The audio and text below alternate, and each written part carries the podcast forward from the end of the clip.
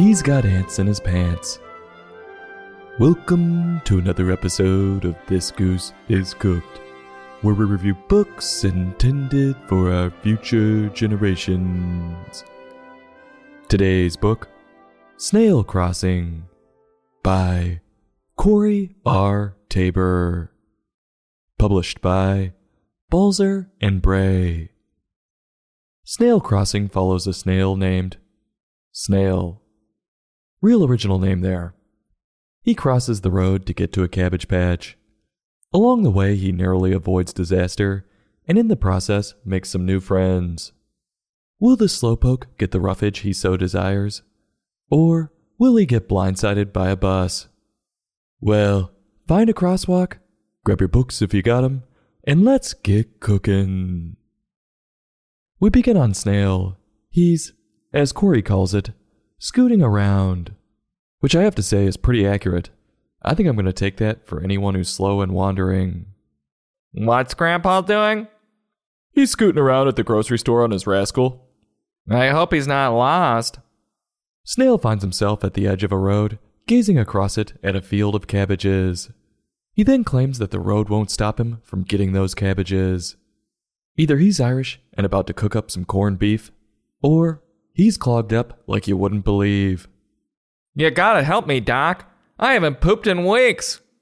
Here, try the enema. All right. Well, if you don't want to use that, you could always try eating some cabbage. It certainly works for me. Snail starts his journey across the highway, and after he was scooting for a good duration, he decides to take a break in the middle of the road. What did you expect him to make it there in the first pages? Ha ha, he's a snail, silly.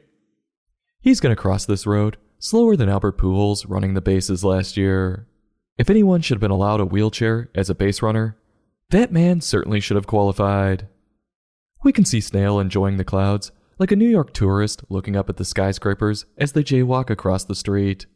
Like in New York, a massive truck comes zooming up on him. Look at. This guy's gonna get flattened.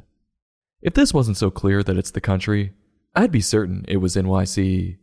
Snail luckily misses the tires, but then he shouts up and taunts at the truck as it goes by, essentially saying, Nothing can stop him. He's a slow, gelatinous force. Well, maybe his own stamina can stop him. He's out of breath after moving maybe a yard. That's about a meter for our friends around the world.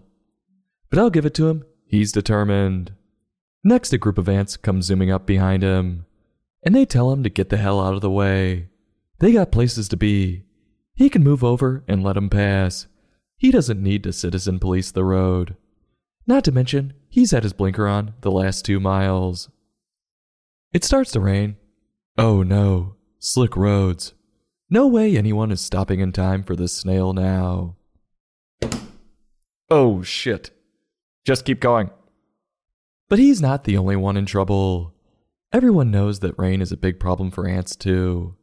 So, being the nice guy Snail is, he decides to help them out, even after they yelled at him as they went by. I could be wrong, but I think I even saw one of them giving him the antenna. Quote, Come in. said Snail. Come in before you drown. End quote. I don't know what's worse, the rain or having to ride it out in what's essentially the snail's pants. Whoo, it's hot in here. Musty. Well, the ants scamper into the snail's shell, and he offers them a spot of tea. I would not touch that. Who the hell knows where he got it from? They all ride the storm out, apologizing to one another and discussing the cabbage on the other side of the road. It's one hell of a tea time. Though, I can't believe they're not more worried. They're still in the middle of the road. Maybe there's a slow children at play sign next to him, and they're just thinking people will drive more cautiously. But I certainly wouldn't hold my breath. Daniel Luck. Slow children at play. they better learn how to run. Finally, the storm subsides, the ants head out, and Snail continues his journey. At this rate, there may be a second book, because he's not even close. But how about that? Nothing's gonna stop this snail. A crow flies up and is like, Yes, a snack I don't have to work for. And Snail's like, Good luck. Quote, Well, you won't eat me, said Snail. Can't you see I'm cabbage bound? Evasive maneuvers! Evasive maneuvers! End quote. And he starts moving around in circles, trying to lose the crow. Like, watch the footwork, watch the footwork. It's fancy. And the crow's like, Seriously? But what do you know? This little charade buys Snail enough time for another truck to come by, causing the crow to fly off out of the way. He's one lucky bastard. This snail's playing in the middle of the road like a child without parents. After all the circles, Snail gets back to the cabbage journey. Only, he spun himself around so many times, he got himself confused and ended up heading back to where he started. Probably for the best after all those near death experiences. And he wasn't even close to halfway there. This journey was doomed from the start. Had he kept going, he would surely be on the bottom of one of those tires. Well, just when Snail thinks he made it, he realizes, Shit, I'm back where I started. and he stares back over at the cabbage. Well, I guess it's back to the enema. As he looks out at the horizon, he sees the tiny cabbage gradually get bigger and bigger as it heads towards him. It doesn't seem to be rolling. Is it a mirage? No, would you look at that? It's the ants from earlier. They're back with a present for Snail, and he invites them back inside his shell for cabbage soup. No corned beef? Huh. This guy must not be Irish. And I think that solves our original question. We can officially say he was just stopped up. What lessons does Corey want us to learn from this? Well, first, if you don't keep your eyes on the prize, you won't get it. This snail got distracted and spun around a few too many times, and he lost sight of the cabbage and ended up back where he started. If it wasn't for his friends, he would have had nothing. And that brings us to the second lesson. It's first impressions aren't the best way to judge someone.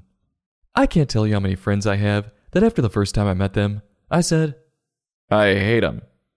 And this snail could have felt that way about the ants and told them they were on their own for the way they treated him the first time. But instead, he gave them shelter in their time of need, which blossomed a beautiful friendship that ended up paying off when the ants came back to return the favor. Being kind and forgiving to no matter who it is can usually pay off. What do I think of Corey's work? He had the right amount of suspense, humor, and emotion. It kept us on the edge of our seat the whole time. We laughed, we cried, and did everything in between. As for his illustrations, while they didn't blow me away, they were definitely hand drawn. They looked like they were done in color pencil. And the varying perspectives helped to keep everything fresh, considering the snail didn't really go anywhere. So, if you want to see what it takes to get a little cabbage, or want to answer any questions you might have had about why a snail tried to cross the road, pick this tome up. On a scale from 1 to 5, I'm giving this book a 3.7. I'll have a heap and helping and go back for a few more serve-ins, as long as I don't see any ants. This goose is cooked. Join us next time for another in-depth book review.